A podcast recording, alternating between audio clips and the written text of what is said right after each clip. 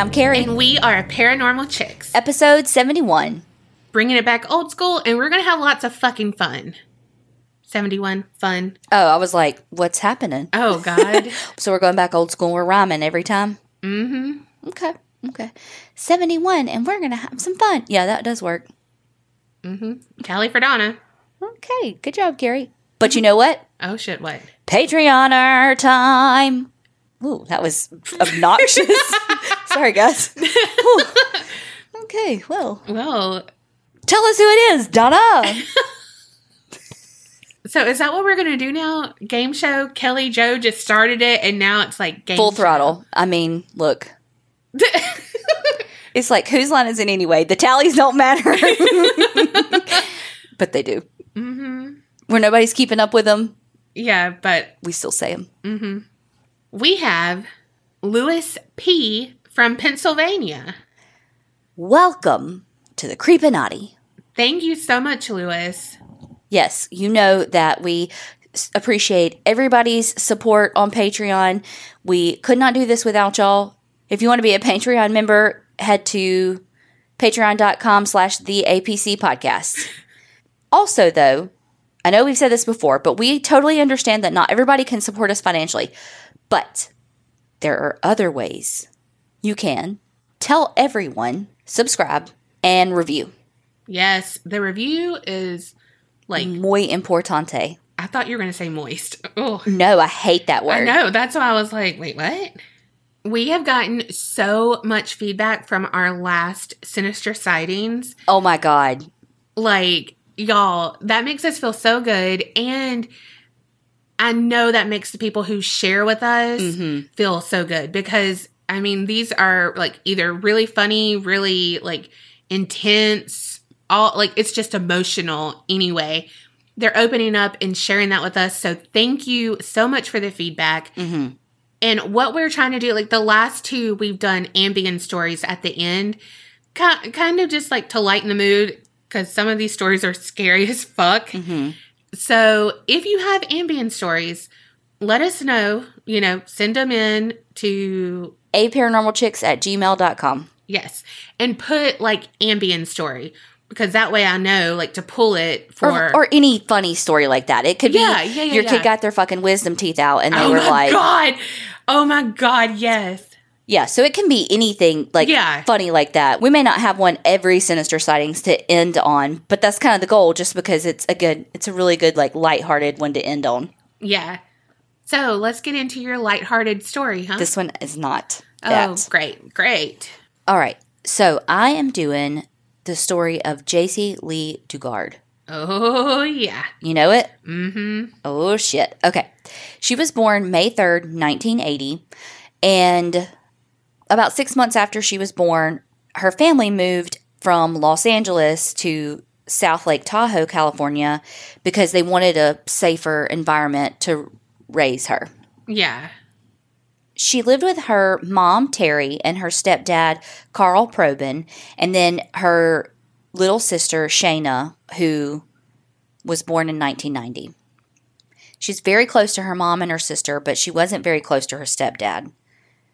Well, when Jaycee was 11 years old, on June 10th, 1991, her mom was gone to work and she left her house walking because she was going to go to catch the school bus to go to school. One article that I read said she was going to a water park, but literally everything else said she was going to catch the school bus. That's what I heard. The school bus. But it's also June 10th. So I'm like, she was in school in June? But I guess in California, they go to school later and start after Labor Day, mm. whereas we mm. end in May and they all go back to school like August 7th. Yeah. So I guess that's why. So she walks, she crosses the street, heading to the school bus, and her stepdad, Carl, is watching her go to the bus stop. And he sees this car that passed and then comes, like, makes a U turn and comes back. And the car comes up to Jaycee and rolls the window down. And you know, she just thinks like, oh, they're going to ask for directions or something. And when they roll the window down, she gets hit with a stun gun. And then the woman that was in the passenger seat pulls her into the car. And so Carl sees all of this happen. And so he's like, shit, where are my car keys? And he can't find his car keys. So he just like jumps on a bicycle and chases the car as fast as he can, but Oh he can't keep up because it's a fucking car. He's on a bicycle Yeah. and he loses them. Mm. And so he immediately goes back inside, calls the police, and the FBI gets involved. They've got search dogs, all these different law enforcement people that start looking for her. When she's in the car, she's drifting in and out of consciousness as they are taking her wherever they're taking her. She doesn't know. And, you know, she's just thinking, like, as an 11 year old, what do you know about kidnappings? People want ransom money. Yeah. And all she can, when she is slipping in and out of consciousness, all she can get out to actually say to them is, My parents can afford the ransom. Mm. And so the only thing that she really heard her abductors say is, I can't believe I got away with it. wow. Oh, wow. So when Carl is talking to the police, he says that he saw two people in like a mid-sized gray car, probably a Mercury Monarch, and he said, you know, just like I said, they made a U-turn, and when they got back to her, that the woman forced her in the car. There were some kids at the bus stop that saw it too, and the kids that were at the bus stop that saw it backed up what Carl said. So of course, you know, anytime you have an abduction, you got to look at the parents they thought that given that he was her stepdad, maybe he had something to do with it. Well, yeah. Oh, you couldn't find your car keys, so you had a bike? You know yeah, what I mean? but but think about in that moment where it's like I have to do something. Oh, he doesn't want to lose sight of them by going and finding his keys. Oh, for sure. I'm just saying, like, as a cop, you know, to Mm-hmm. be like, okay, you know, I could totally see it why they would. yeah, yeah. Oh, him. absolutely. So, but they also looked at her biological father, Ken Slayton, but I think he didn't even know he had a kid. Gosh. So he wasn't. He was like, "What you mean?" You know. wow. but Carl took like I think it was like four different polygraphs and passed them all. You know, he was very cooperative, you know, as was her mom. She was at work at the time. I think I said that, but so the dad and the stepdad were ruled out quickly. Can you imagine, like, watching your daughter or stepdaughter? I mean, but that's his daughter. Yeah. I mean, you know, Mhm. they if I mean, the dad doesn't even know. yeah, absolutely. I mean, just because he's not her biological father doesn't mean he's not her father. Exactly. But, like, watching your daughter walk to school, and he's probably, I would be like, oh my God, she's walking slow. Like, Mm-hmm. just get there. Holy fuck. You know, like, oh my God. You know, like, it's a Mm-hmm. normal day. You know, like, I want to go back to bed. I want to do this. I have shit to do. You know, you never think like she's walking to school. I'm watching her Mm-hmm. get to a fucking bus. Kids are up there. Like, what's going to happen? I know. Like nothing is going to happen. And then she gets taken like in front of you mm-hmm. and you're helpless. Oh God. Okay, go ahead. Jaycee was in the car with her abductors for three hours while they drove her to their home in Antioch, California. The abductors were Philip Greg Garrido and his wife Nancy. And we all know how I feel about a female accomplice. Mm-hmm. Well, by the time they got to their house, they had already gotten rid of all of her clothes. She was wearing a little pink outfit that was her favorite. And sh the only thing she had left was this little butterfly shaped ring Hmm. that they, like, she hid from them. They didn't know she had it. God bless her heart. As soon as they got on the property, they threw a blanket over her head and took her into the backyard where they had like a shed storage unit kind of thing. Yeah. Ugh. As soon as he got her in there, he raped her. Motherfucker. He handcuffed her and he basically said, like, I'm gonna have to handcuff you for a little while, basically until I can trust. Can I say basically one more time? Handcuff you for a little while until I can trust you. Um, Oh, ugh. but it but it won't hurt that bad. They're fuzzy. Oh. Mm. hmm So she's handcuffed. Well, one, you know they don't have air in this shed. Two, Fuzzy fucking is hot. I think they did actually have a window unit in Oh, there. did they? I think so. It doesn't matter. Fuzzy's hot. But so she was handcuffed naked to a bed. Mm. There was no bathroom, but she did have a bucket at least. Because I just think of, you know, when I was doing this, I kept thinking about those poor girls that Ari- Ariel Castro had and how when Michelle was first captured, how Yeah. she had to just use it on her bed. And she, the first year, she basically used the bathroom on herself. herself. She had no option. So he leaves her in the shed, handcuffed, and locks the door. It's bolted shut from the outside, so she cannot get out, even if she was able to get out of the cuffs. Yeah. And he had Doberman pinchers outside that were trained to attack her if she got out. Oh.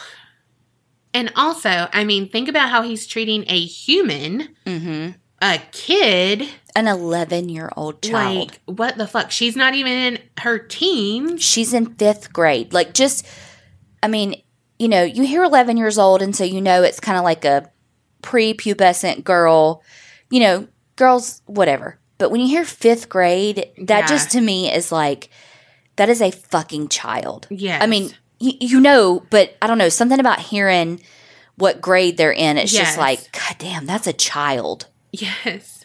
Ugh. But if we know what he's now done to her, I just think about like what you know he didn't train those dogs humanely. Oh, he was not fucking Cesar Millan, the dog whisperer. Right. You know, and so it's like, oh my God. Like, oh, I hate him. Well, of course, you know, the police, well, I shouldn't say of course, but the police took this very seriously. You know, Carl Yeah. saw it happen. They had witnesses. They knew this wasn't just like a runaway, as they say. Within basically hours, media was involved, police were involved. They had started this huge search effort. They had multiple search parties that were on foot. They used dogs. They were, you know, in the air using helicopters and stuff, and they could find nothing. They printed tens of thousands of flyers and posters to put on the walls, mail them out, you know, all this different stuff. They had pink ribbons all throughout the town because that was her favorite color. And they just did everything they could. The family was on different news media things, you know, over and over and over again just to keep people thinking of Jaycee and looking for her. Yeah. Her mom even founded a group called Jaycee's Hope, and that was kind of what like directed the volunteer effort. Like they fundraised, did all this stuff so that they could keep searching for her. You know, buttons, sweatshirts, t-shirts, all that stuff. 4 days after she went missing, they were already on America's Most Wanted. Dang. Mhm. Well, days turned into weeks, weeks turned into months, and they could not find Jaycee or any evidence anywhere. Mm. When Jaycee was first in her shed, her only contact was Philip. She never saw Nancy. It was just Philip. And he would come in and he would like, you know, of course he would rape her, but he would also like hang out with her and try to tell her stories and, you know, bring her a little bit of food and, you know, that like, dude, this is not a relationship. First of all, she's 11. And mm. second of all, you're keeping her there. Right. She's not your best fucking friend. He did take her a little television. It was like black and white, so she could see like infomercials and stuff like that. But like the news and stuff wasn't on there, so she was never able to see the search efforts that her parents were, you know, putting forth. Well, about a month or month a month or two somewhere in there after she was kidnapped, Philip moved her into a bigger room, like next door, and I guess you would say like into another shed. There, she was still handcuffed to the bed, but he told her that demon angels let him take her so she could help him with his sexual problems because because he was able to do it to her, she was saving all these other people. Mm-hmm. I, oh my god. Oh my god. Well, okay. So he was on the cheapest of cheap versions of meth. He was fucking on crank. Yeah. And he would go on these what he called runs. Because as you know, meth and crank hype you up. You know, you stay up for days on end. And that's what he was talking about with his runs. And so when he was on these runs, he's up for three and four days. And he made Jaycee stay up with him. She had to do her job was to fulfill his every everything in those four days. And Fuck so you. I know. And so he would dress her up in like stuff he had seen, figure like in porn magazines and stuff like that. He even like okay, so he said that he could hear voices in the wall, and so when he was on these runs, he would be like, "Do you hear them?" like making sure she could hear him too. You know, like Yes. you got to listen for these voices. And he was like, "Oh, I'm chosen servant of God." Like always, always, they have to be. Fucking David Koresh. Yes, like all of the. Oh my god. And you know, when he was on these runs, he had all these ups and downs. He had times where he would be like bawling, crying, saying, I'm so sorry I did this to you. I'm a terrible person. I should let you go. But then three minutes later, he would be like, If you don't stop it, I'm going to sell you to people who will keep you in a cage. Yeah. Eventually, Philip said that his wife Nancy was getting jealous of all the time he's spending with Jaycee. And so he's, this is about seven months in. Yes, seven months. And so he's like, you know, I want to introduce y'all kind of thing because she's getting jealous. hmm Okay, she's not your fucking mistress. She's a child. Anyway, Well, and also he's like, he puts the responsibility on the child again. Mm-hmm. Like, I'm going to introduce y'all.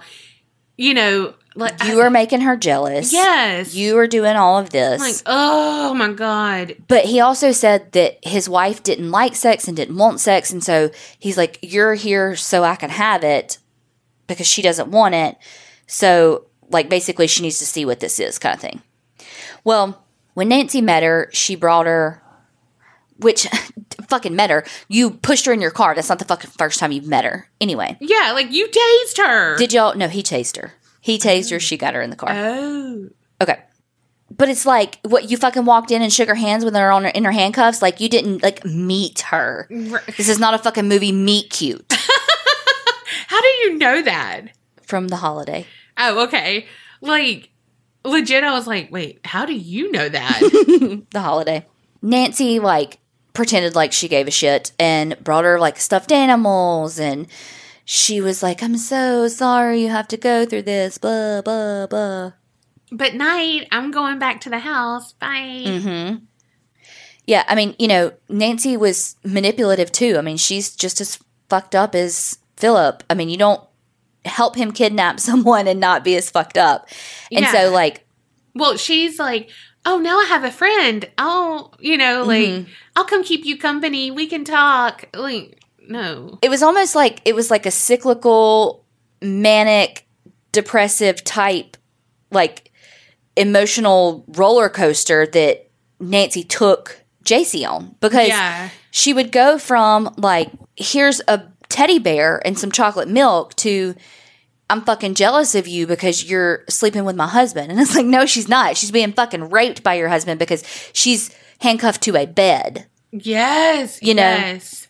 It was just this manipulation where Jaycee would be like, okay, she's an ally. Oh, fuck, no, she's not. Oh, she's an ally. Oh, shit, no, she's not. Yeah. And again, you're fucking with an 11 year old. Yes. right around this time, Philip had, because he was on parole, he had been popped for failing a drug test. And so he had to go to jail for a month.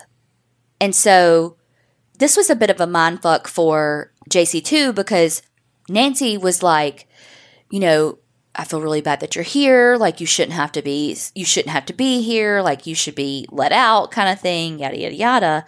Well, but when Philip was in jail, Nancy was her captor and didn't fucking let her go. So yeah, you say all that, but you didn't let her go. And I think she even told Jaycee that Philip, like, she didn't tell her that he was in jail. Like, told her that she, he was like on vacation or some shit. okay.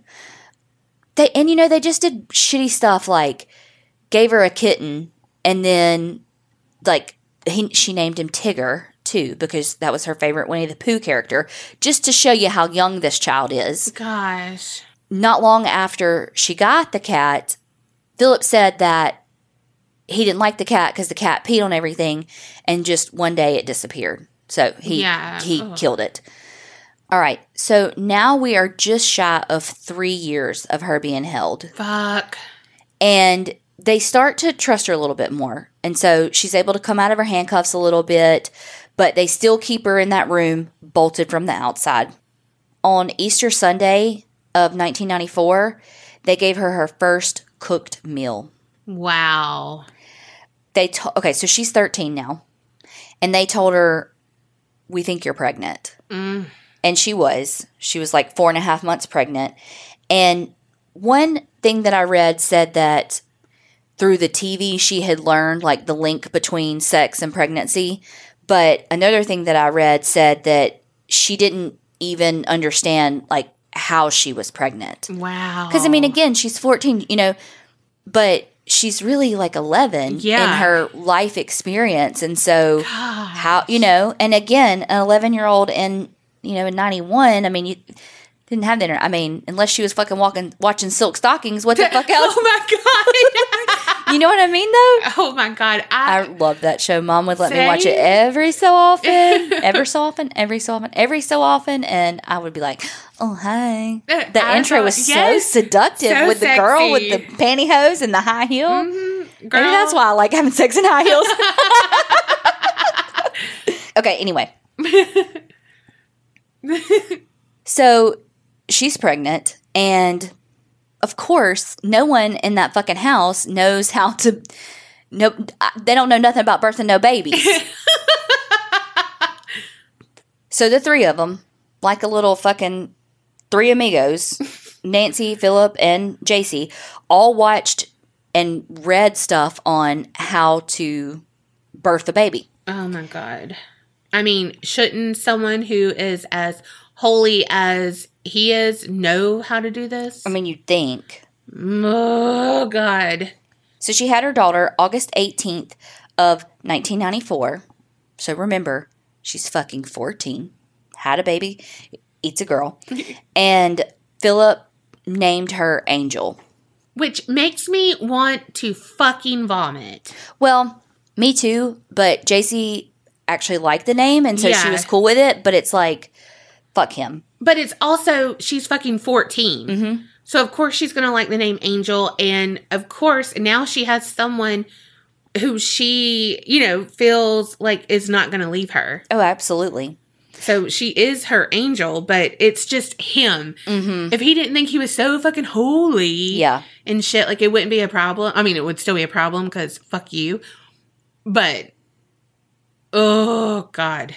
This is the episode where Donna grunts.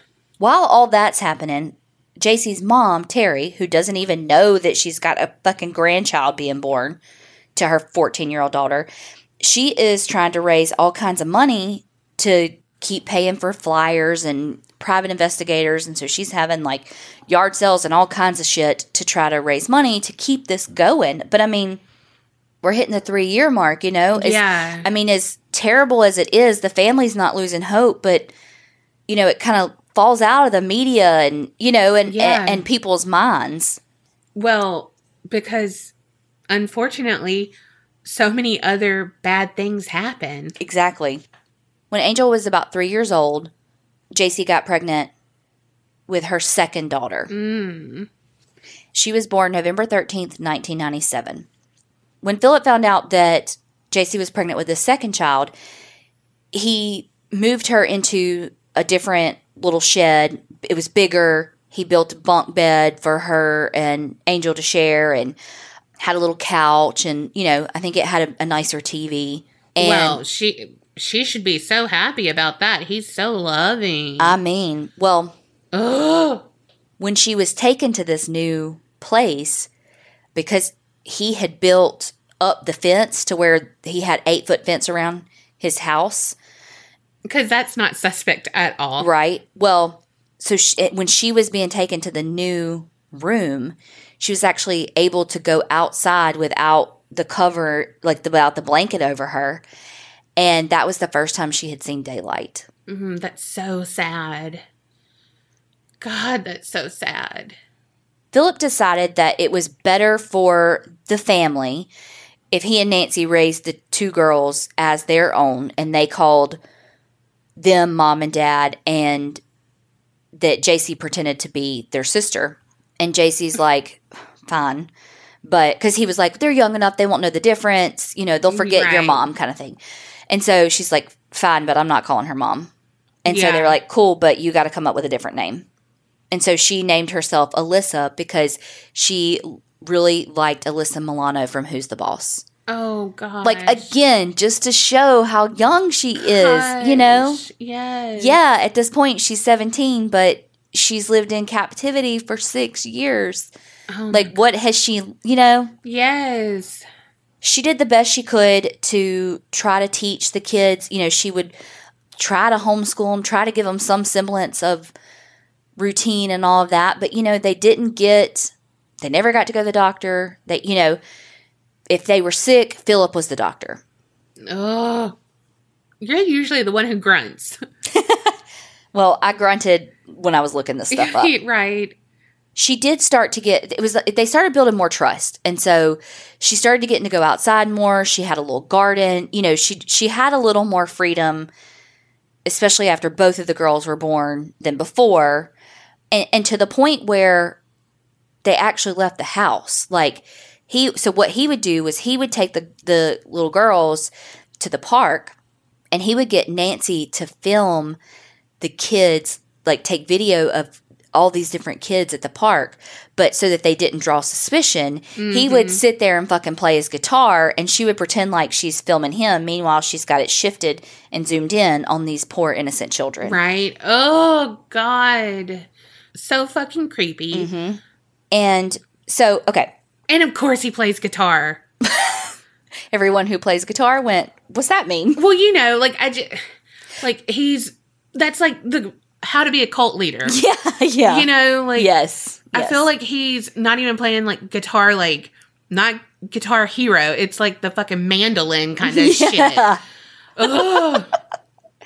Okay. So he started a like a print shop. He got he rented himself a little computer, got him a printer, and he started a print shop, business cards, that kind of shit. And people loved him. He was cheap. He was it was good. It was good quality, quick turnaround time.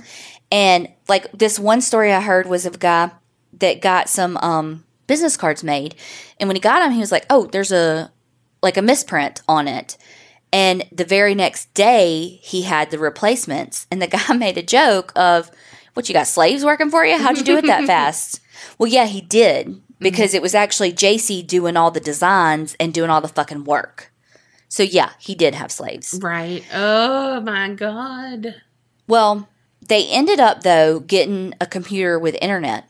And so that's how Jaycee found she had like worksheets and stuff that she would get for the kids that she would print out, you know, to give them, again, that routine. You know, they would do school from 10 a.m. to 2 p.m. every day. That was, was, their school time. AOL? I don't know. Okay, I want to back up a little bit and tell you a little bit about fucking Philip. He's a piece of shit, as we know. He had an extensive criminal record, and a, it always involved shit to women. But in 1976, he kidnapped a 25 year old by the name of Catherine Callaway. He kidnapped her from South Lake Tahoe and took her across state lines to Reno, Nevada. Well, once he got her over there, he took her to a warehouse, raped her for five and a half hours. Fuck. Mm-hmm. Well, police noticed a car parked outside of like the little unit, and so they were like, mm. and so they like broke the lock to the warehouse and saw him. Well, Catherine Callaway walked out and was like, "Help me," you know, and so they arrested Philip. So he was charged in not only Nevada's state courts but also federal courts because he crossed state lines with a kid like while kidnapping mm-hmm. somebody. He was convicted from the federal sentence for 50 years in 1977. Well, while he's in Leavenworth Penitentiary serving this motherfucking sentence, he meets Nancy. Nancy was there like at the prison to see her uncle. They got married at the prison. He was released from the federal custody into the state custody, but basically total he only served like 11 years. And he got out early. Ugh. like got out early. Mm-hmm. from kidnapping and rape, but also crossing fucking state lines. Yeah. And so he had like the GPS ankle and all that shit. And, you know, he was like visited multiple times by his parole officer, but of course it eventually like tapered off. An interesting fact though about Philip is that when he was a teenager, he had a motorcycle accident and that his dad said he was like radically changed after that. So I'm wondering if he had some sort of mm. head injury. Not that it excuses anything. Oh, for but sure. It's just an interesting Yeah. fact. It's like if you had like a murder board, Mm-hmm. like all pinpointed back to like this timeline Yes. of that. Ugh. So I tell you all of that because one, he's a shitty human being. But and two, I want to talk a little bit about some fucking missed opportunities, for lack of a better word. Well, here's the thing. Okay. The police didn't make the connection between Catherine's abduction and Jaycee's.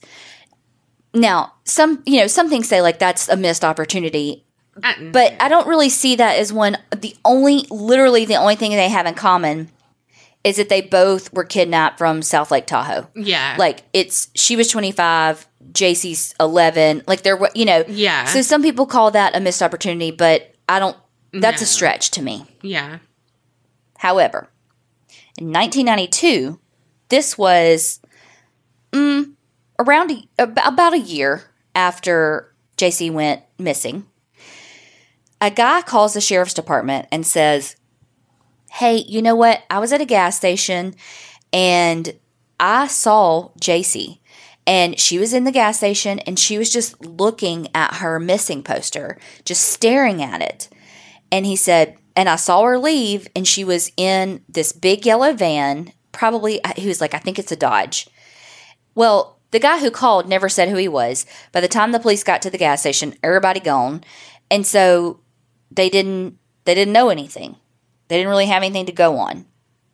However, this this story, although the like reported sighting was now we actually know that it was just like a couple of miles from Philip's house. It's kind of sketch because she didn't really even go outside until the what the first daughter was born. So it's like I'm not really sure about that. In June of 2002, the fire department was called to Philip's house because supposedly there was a kid there that had a shoulder injury from swimming, or like a swimming pool accident. The thing is, though, is that Philip was on parole and there was no record of there being a kid that lived there. So his parole officer should have been notified. Like that was, you know, so who's the kid? Whatever, you know? Yeah. Okay, this is the kicker though. Mm. In 2006, yes, 2006, Oh my gosh. one of Philip's neighbors called 911 and said that, look, I got this neighbor. He's got fucking tents all over his backyard.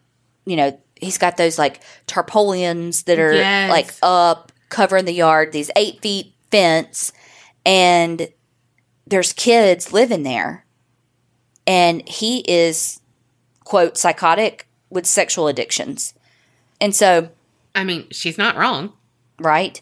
Well, so a deputy sheriff goes to Philip's house and they just talk at the front door for fucking 30 minutes. Mm. And all the deputy sheriff does is say, you know, if you got people living in those tents, that's a code violation. Like, you need to to handle that. Ugh. So, had they just fucking walked in the damn backyard, Yeah. that's all they had to do. Actually investigate in the backyard and see they would have rescued Jaycee and the doll and the two girls. Yeah. And it's like that was what the complaint was. Mhm. You know, so it's not like Oh yeah. to not go back there or whatever. Like, no. Mm-hmm. It's not like they were like, "Hey, he's got a vulgar sign on his front yard." right. But they and you like he gets and he's like, "Oh, you got tents back there. There better not be anybody staying back there." You know, Right. no, they literally called to say there are people living in the tents. yes. Okay, so here's the thing too. When he got popped for that, failed that drug test, and he went back to jail for a month, that was the federal violation of his parole, not the state from Nevada. So Nevada should have been notified as well of the parole violation, and it should have sent him back to prison for the remainder of his sentence. Wow. Ish. I'm a little fuzzy on that. But he should have gone back to jail in Nevada for a little while too. Maybe not the rest of his sentence, but for a little while. But I really do think, like, so had that breakdown not happened between the federal and the state parole, it could have ended there too. God. And that was months into her yeah. abduction. Another time, and this is the last like near miss that is just like, holy fuck. As part of his parole being checked in on and all of that, they had classified him needing low level supervision on accident. And so they they weren't checking on him as much. There wasn't as, you know, he wasn't even registered as a sex offender. You know, it just t- I mean, so many things fell through the cracks with this guy. Yeah. I mean, it truly was like the perfect fucking storm. Right. And so one time the one of the parole officers went th- went to his house and when they got there there was a 12-year-old girl there. Because again, they have Philip as this low level, low risk guy. They were like, "Who's this?" And he was like, "Oh, that's my brother's daughter." And they were like, "Oh, cool. All right. Well, see you next time." And didn't do any digging and yeah, he had a brother, but his brother didn't have any fucking kids. Yeah. And so it's like if they would have just done something, if anybody would have just done something and and not even above and beyond their job, Right. just their fucking job. I mean, that's like a fucking surgeon being like, "Yeah, no, yeah, I see that in there, but I, I'm here to get this, so yes. sorry about that other tumor." You know what I mean? Like mm-hmm. that's not how this works. There's a podcast about that. Doctor to fucking death. Yeah. okay. So, in August of 2009, old Philip, he just had to fucking try to be a cult leader. And so, he went to the FBI office in San Francisco and gave them a four page essay all about his ideas on religion, sexuality, and saying that he had discovered a way basically to cure himself of his previous sexually deviant behaviors and that he could help curing other sexual predators. And so later that day, he also went to the police office for the University of California and he took along with him the two the two daughters. And he said, "You know, I want to hold a special event on campus because I have this religious program called God's Desire and I want to do this speaking engagement, you know, to, you know, get get followers in this cult. You know, you know the drill." And so the person that he spoke with was like, "What?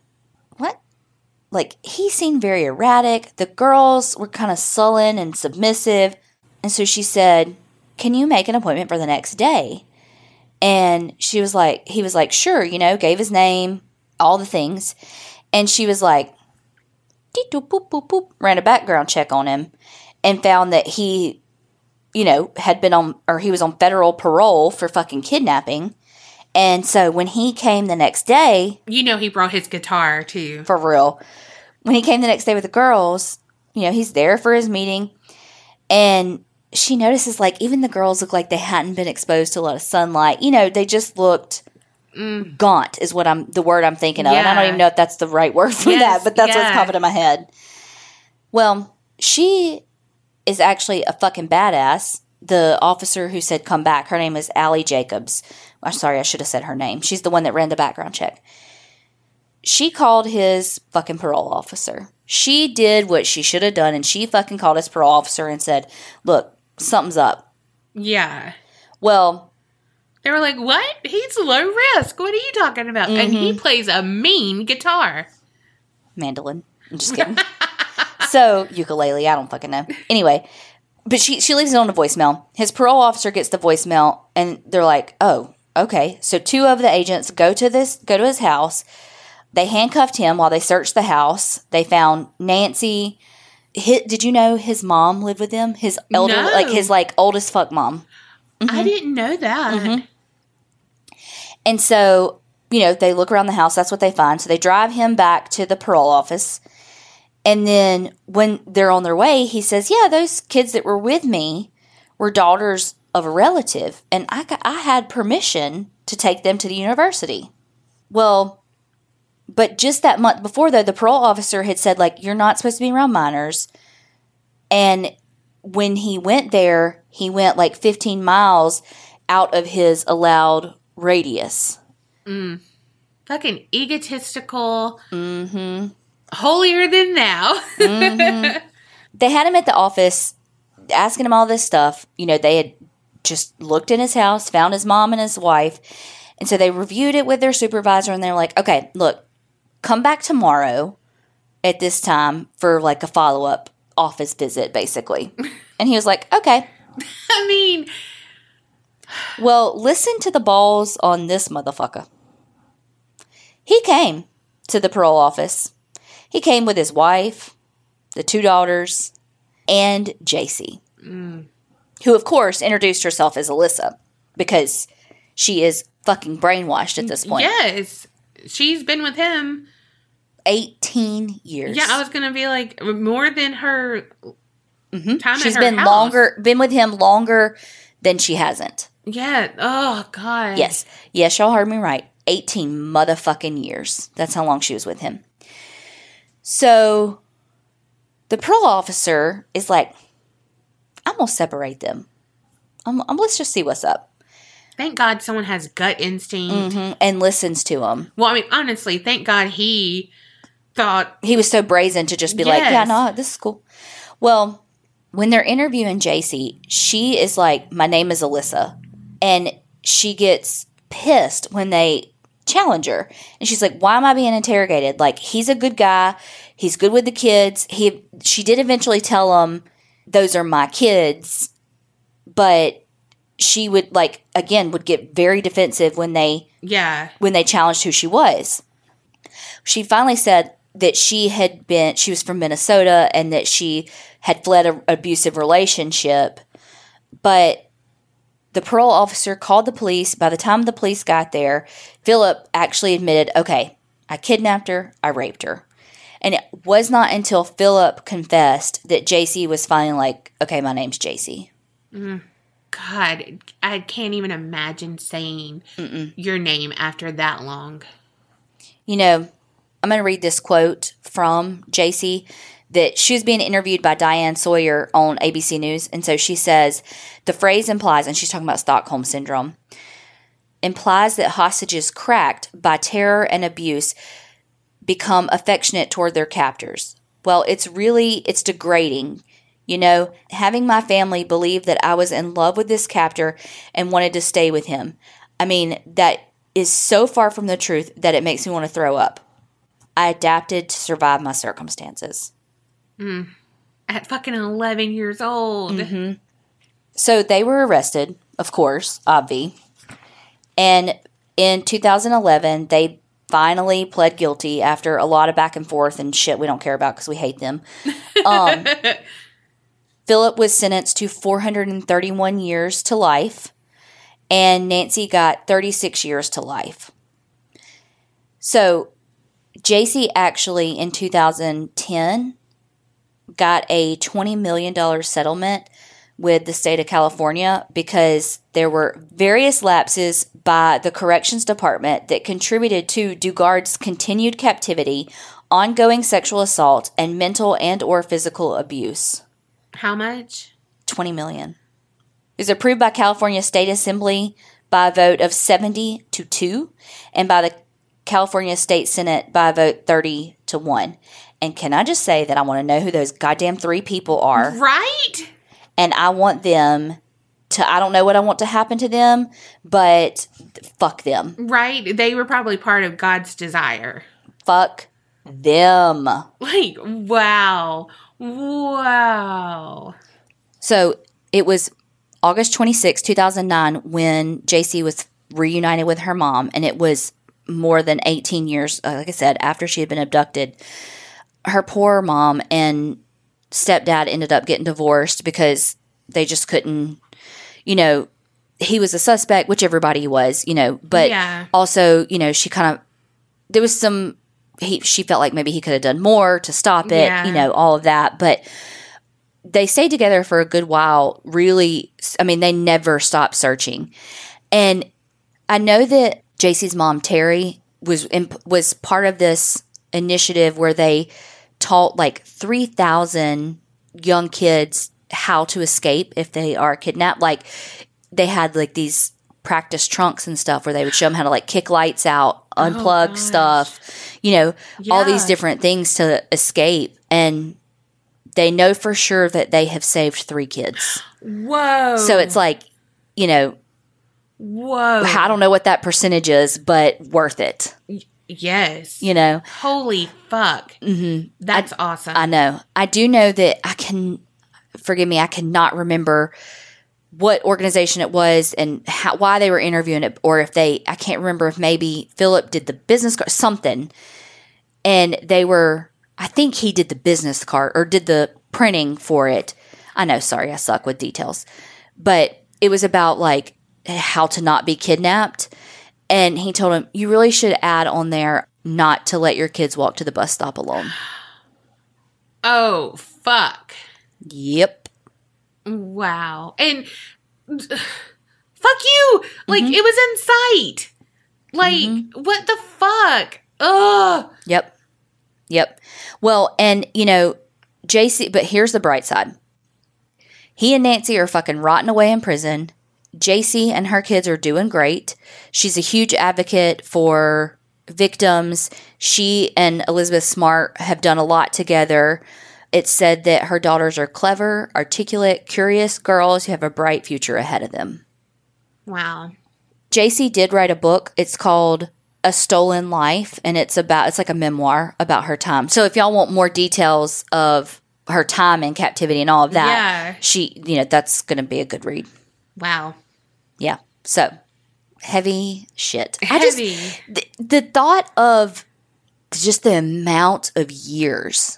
I You know, I know. Like that other case we did that was like 22 years. Her, you know, and 18. I mean, that is, she literally was in captivity for long, like of her life, longer than she wasn't. I know. Ugh. And it's like, if you think about, you know, she tried to educate her kids and all that, do the best she can, but she only had a fifth grade education. Yeah. It's, I mean, it's like, if she didn't get that settlement, like, just, I don't know, just think of how hard her life is, you know, Yeah. deprogramming from all of that. And then not only that, but then she's got to start from scratch. She's Yeah. got to study and get her GED and do all this and learn all these things that she missed out on. Mm-hmm. It's 2009 when she meets her parents, like the fucking iPhones are out. You know what I mean? Yeah. Ugh. And when she was kidnapped, you did we even have cordless phones yet? You know? Yeah. I mean, we did, but you know what I mean. Yeah. It's like a lifetime has passed her by. Yeah. and she's got to play catch up. And that's so scary as an aside from the scary things that she's already been through. Yeah. It's like a whole other layer that she's always going to have to deal with. Thankfully, she's resilient. Mm-hmm. Oh, you can't survive 18 years without No. being that way. I saw one thing too that her kids were given birth certificates after they were found. And of course, it says him as the father. And I just think, like, I don't know, how do you reconcile that as a child? Like, as you get older, that yeah. he is who your dad is and that's what he did to your mother, you know? Yeah. Crazy. Wow. Yeah. So I hope that your story is not as sad, but it was a happy ending. Yeah. Yeah. Thankfully, she was able to get away and she is alive and thriving, and so are her girls. Yes. And those motherfuckers are rotten in jail. All right, y'all. This is not sad. Thank God. Because mine was, whew. I know. All right, picture it. Spring of 1971, Hexham, England. We're going across the pond. The Robson family moved to this duplex on number 3 Rede Avenue. So, 2 weeks into their move, they're doing, you know, like still the clean up, make it their own, all of that. Well, their 11 year old son, Colin, he was in the backyard digging up some weeds and doing like some gardening things, you know, like, oh my God, just get out of here, go like fucking pull weeds, you know, like mm-hmm. probably at that point. So he's pulling them up and he comes across something very strange. It's a small round stone. I thought you were going to say a Dybbuk box. That would be amazing if I had a different Dybbuk box. Mm-hmm. Oh my God. But no. We haven't seen that Dybbuk douche has bought it yet, so it doesn't exist. Yeah. The limit doesn't exist. So he knew, like, okay, this looks different. It's bigger, it's heavier than all of these other stone, you know, like all of the shit in this little garden thing. This is different. like on Shawshank Redemption, it's the stone that doesn't belong. He's got to look under. Every time. We haven't done it in a while, I feel like. Mhm. That was a good one. Thanks. So he has it and he's like, something is different.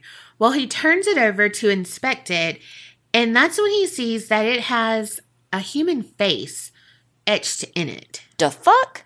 Yeah. So Colin calls his brother Leslie. He's like, oh my God, come see. I got to show you what I just found. Mm-hmm. So, of course, they continue digging. And soon after, Leslie, he finds a second head stone. Eh, eh, Yeah, I see what you did there. so they have them in their hands and they're like, what the fuck? You know, I mean, Mhm. whatever. They're like, whoa. I don't know what 11 year old boys do. Probably say what the fuck. What year was this? Do we know? uh, 71. They probably said. By George? I, oh, God, that was a terrible accent. probably said, "Bloody fucking hell! What is this?"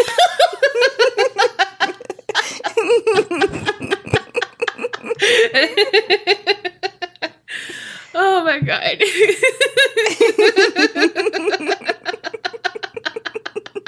the stones are made of like a sandstone like material.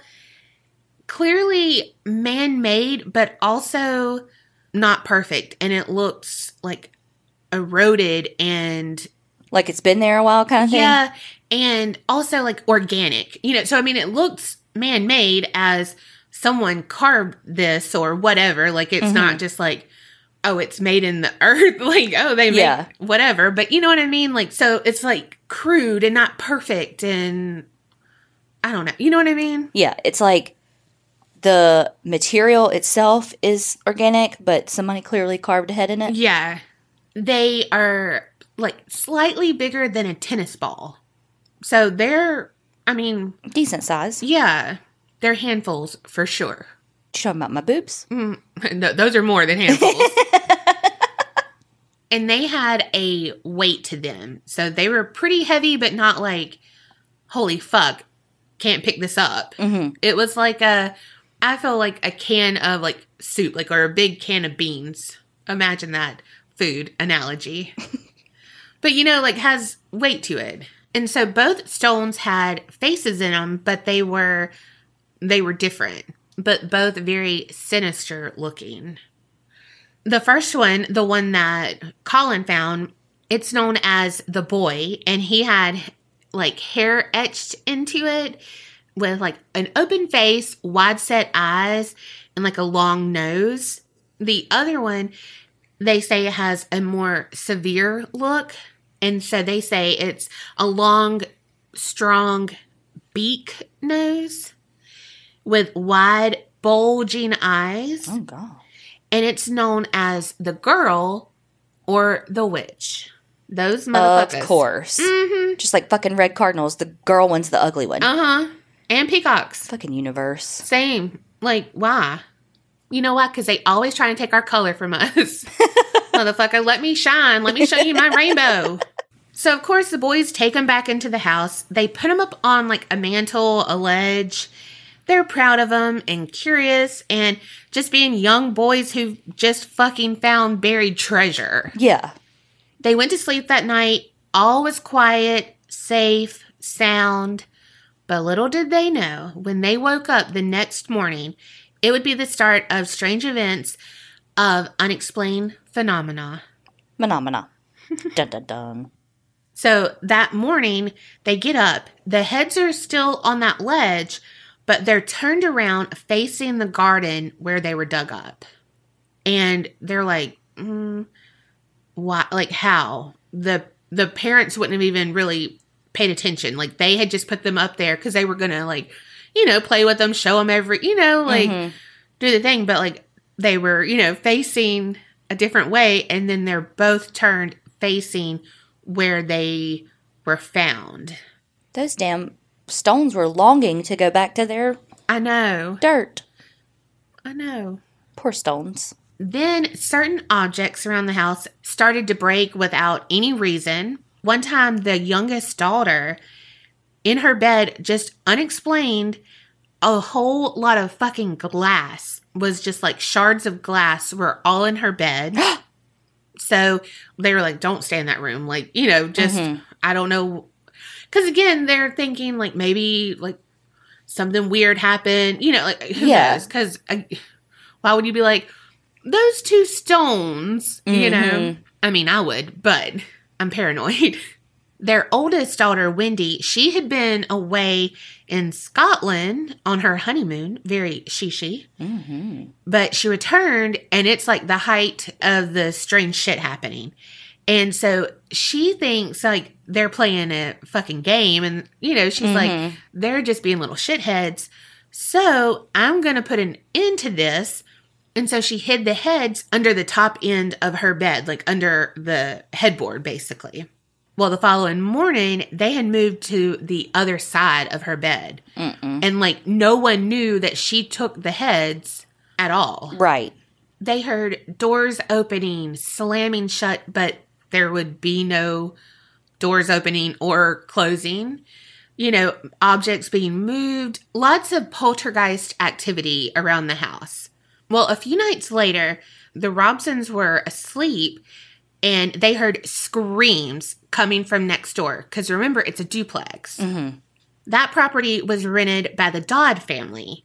And that night, the mother, Nellie Dodd, she was staying in her children's bedroom because her daughter, Marie, had an ear infection. And so, you know, just Yeah. you need your mom and all of that. So she finally gets Marie down and she's like, All right, I'll sleep in here, you know, like make sure you don't need me, you know. So she finally lays down, closes her eyes, and she is woken up by her 10 year old son, Trevor. And he's like, Mummy, something touched me. Mm-mm. And what happened is that he woke up because he felt someone pressing on his legs Mm-mm. as he was sleeping. Mm-mm. So Nellie calmed her son down, put him back to bed, and, you know, I'm here, nothing's going to happen, blah, blah, blah. Well, later on, Marie, she got woke up by a noise. So she woke up her mom, who was sleeping with her. She sits straight up in bed, and in front of them is this tall creature, Mm-mm. and it has the torso of a man, but a head of a sheep. The Mhm. fuck? Mm-hmm. Okay. So they both scream in terror, but the creature was like not unnerved, you know, just it did not phase him. But eventually he just exited out of the room and disappeared down the stairs. Oh. I just I just picture this like goat man just turning around and just like do do do do like back down the stairs. Like I don't know, like that is dumb. His hoof like Yes. Oh my god, that's the dumb. That, that's the dumb. So am I. I okay. Well, Nellie was so traumatized by this, and so were her kids, that she applied to the council to be moved, to be relocated, and they were granted that. So they moved out of that duplex. Well, meanwhile, at the Robsons' house, shit was still going on. And now there was this mysterious light that was glowing that only would appear at night at the end of the garden where those heads were found. Hmm. And then a little bit later, there was a weird flower that grew up from that exact same spot. And all I can picture is the flower from Tangled Mm-hmm. You know that because with the glowing light and everything. Yeah. Oh my gosh. After a few months of this, the Robsons were like, okay, something's going on with these stones. So they donated them to the Newcastle Museum.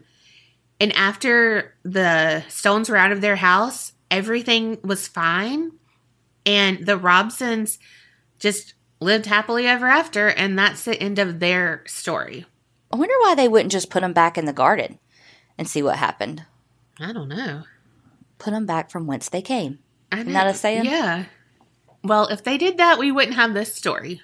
There's more. Well, the museum like staff, they were like, these are fucking strange, but they look old as fuck. I think I know someone who could tell us what's going on with them. And so they gave them to a Celtic scholar and an archaeologist, Dr. Anne Ross.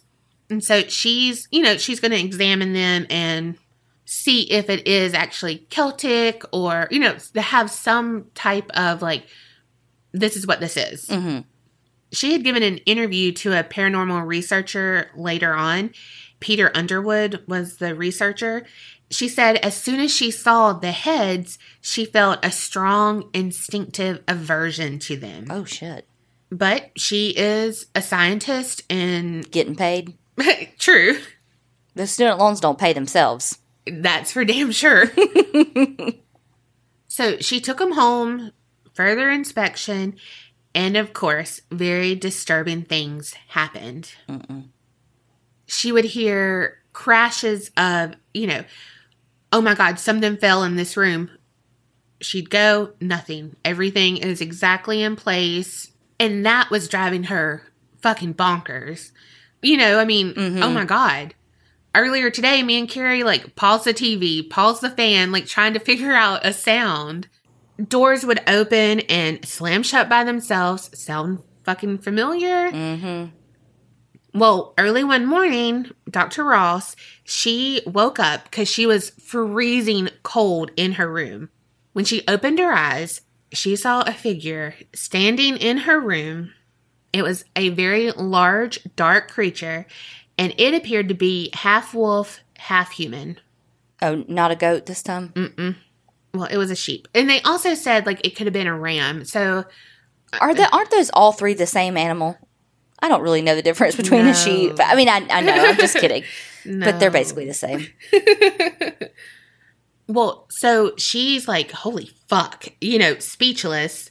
Probably not, she's probably Kerri going like, this is not real. She saw the being creep out of the room and she felt this irresistible urge to follow it.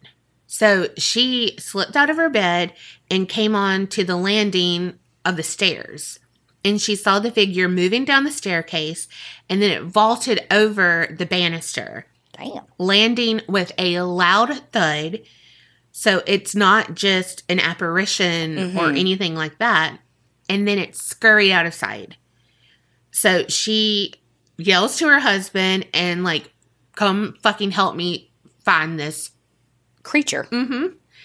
They search high and low, cannot find it to and fro. No.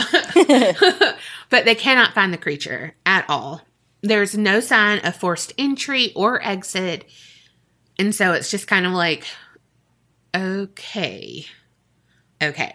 Well, a few days later, they go on a day trip to London and they leave behind their 15 year old daughter to look after their younger son.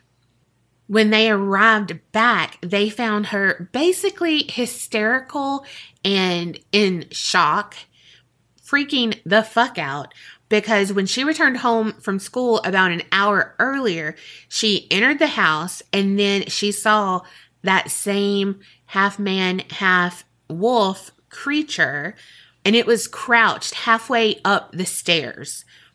Well, when she shut the door, it jumped over the banister again, trotted on all fours into the back room of the house.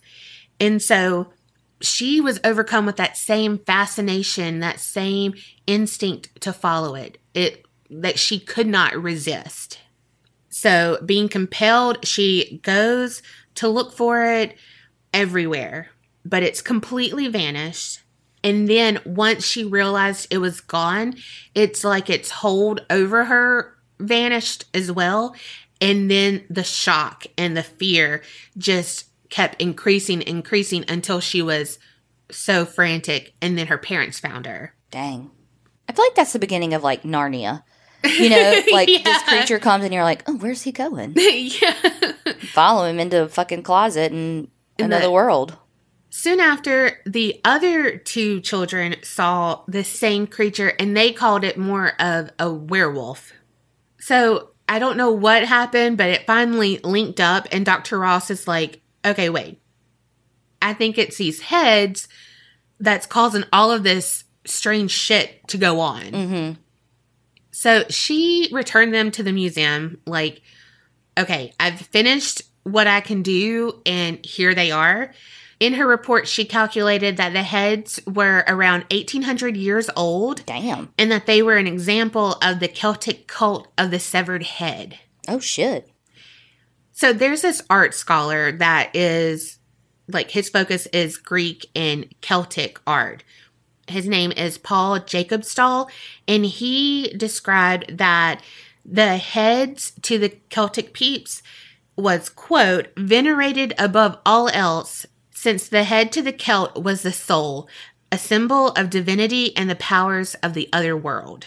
So after battle, the Celtic tribes were infamous for decapitating their enemies and placing their heads on spikes to be displayed, you know, as a like, mm-hmm.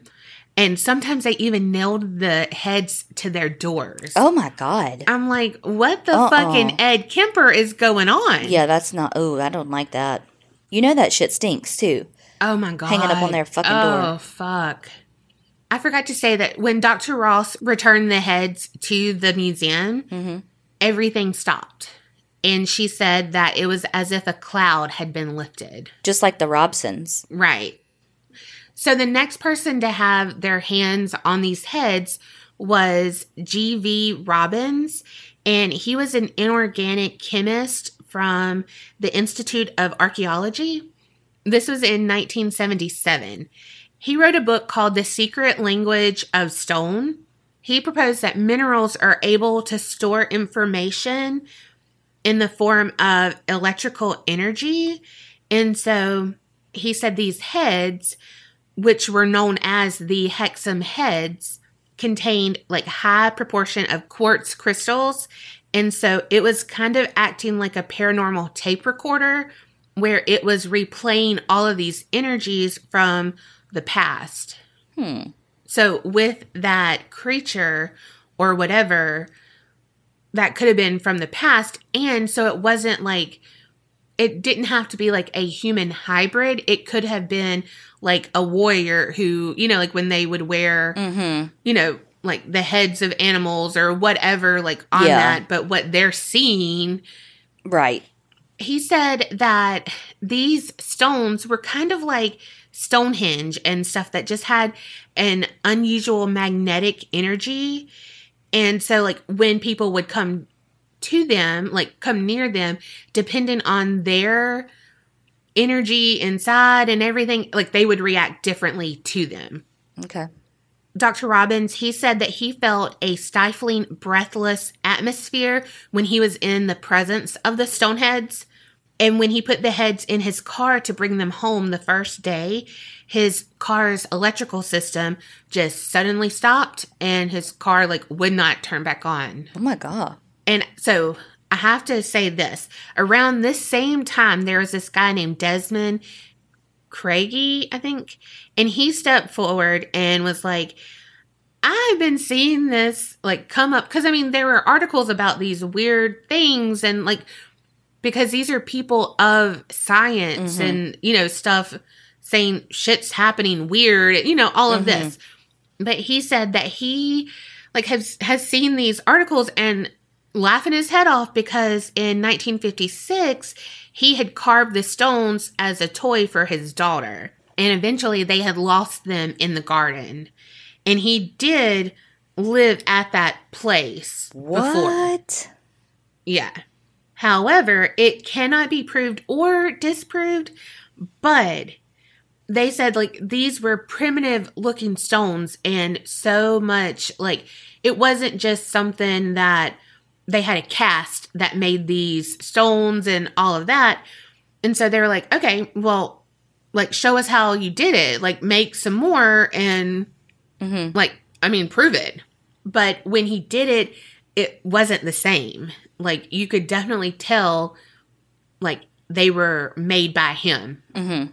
not aged and like not as primitive, not like it was more precise and you well, know they had also sat in a garden for 20 years true true in the elements and all that. I mean, it's but gonna. also why would you like that's a weird thing to make for your daughter like a young young kid like you never know what she was into. i mean true true but even they said like the stuff it was made out of like you couldn't replicate that hmm how like he was doing it you know what i mean? Like it he could not get it to match up at all. Hmm. so in 1978 dr robins the one who was saying about the magnetic stuff he gave the stones to a dowser named frank hyde. And he wanted to do some experiments with them to see about the magnetic pull and you know like what it's going to do because they did like put a dowsing rod over one of each of them Mhm. and like one it would like turn a certain way the other one it wouldn't so it was kind of like they were oppositely charged and everything too so it was just kind of weird like again if it was a something that you made it wouldn't be so different i feel like Maybe. But I also am a skeptic, and Mhm. I'm like, well, I don't know about all that. True. Well, but so he was going to do those experiments. However, the heads have never been seen again, and so their current whereabouts are unknown. hmm Of course they are. And actually, no one else has ever heard of Frank Hyde again. Like he vanished. What? Mm-hmm. So he had the stones. He was going to do some research on them, and then they all just disappeared. Yep. Sketch. They have not seen hide nor hair from him. He up and vanished like a fart in the wind. and that is the story of the Hexham heads. Fake. I mean, look, I've been with you the past few weeks. Really, a long time. The last Yeah. few, like, lots of episodes. This one, fake. so if I found something that looked like it, I can put it in your house. I mean, yeah. Whatever. And then I'd throw it back out. Uh-huh. Well, okay. So if energy can never be created nor destroyed, okay. then it stands to reason that potentially the electromagnetic shit is in the rock and Mm-hmm. it's whatever you know what i mean and, then so it's like that person's energy and i know that's like a different type of energy Yeah. than you know but like so depending on who it's with their energy combines with that energy and creates different experiences Well, I also, yes, I think that's very true because all of these people had teenagers. see that's why you don't have kids no i'm mm-hmm. just kidding because Sort of. you know, I mean, they always say like poltergeist mm-hmm. activity is with like that emotional turmoil and mm-hmm. hello teenagers. So if that is it, like the energy with those, with everything else, you know what I mean? Like it could have been Well, and it manifested differently too. Like if it was, if it's real, it manifested what as a goat, no, a sheep, and then a werewolf, and then uh something else.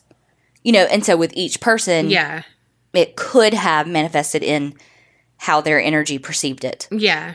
You know, I mean, I don't think it's real, but if it could, it could be. well, we want to know what you think. mm-hmm. And we also want to know have you ever met a cult leader that did not play the guitar? Because I don't think it exists. Oh my god, that's funny. Yeah, I don't even want to go back to my story. I don't even want to revisit it. I know it's so, it's, it's, yeah, it's a lot. hmm So, how about like not what we learned, but like we want to know what y'all think? Yeah, y'all let us know what you think about the rocks and all the things. Rocks, rocks. Do you get your rocks off? That's what we really want to know. We're gonna knock your socks off. This bitch over here always wearing socks. My feet get cold.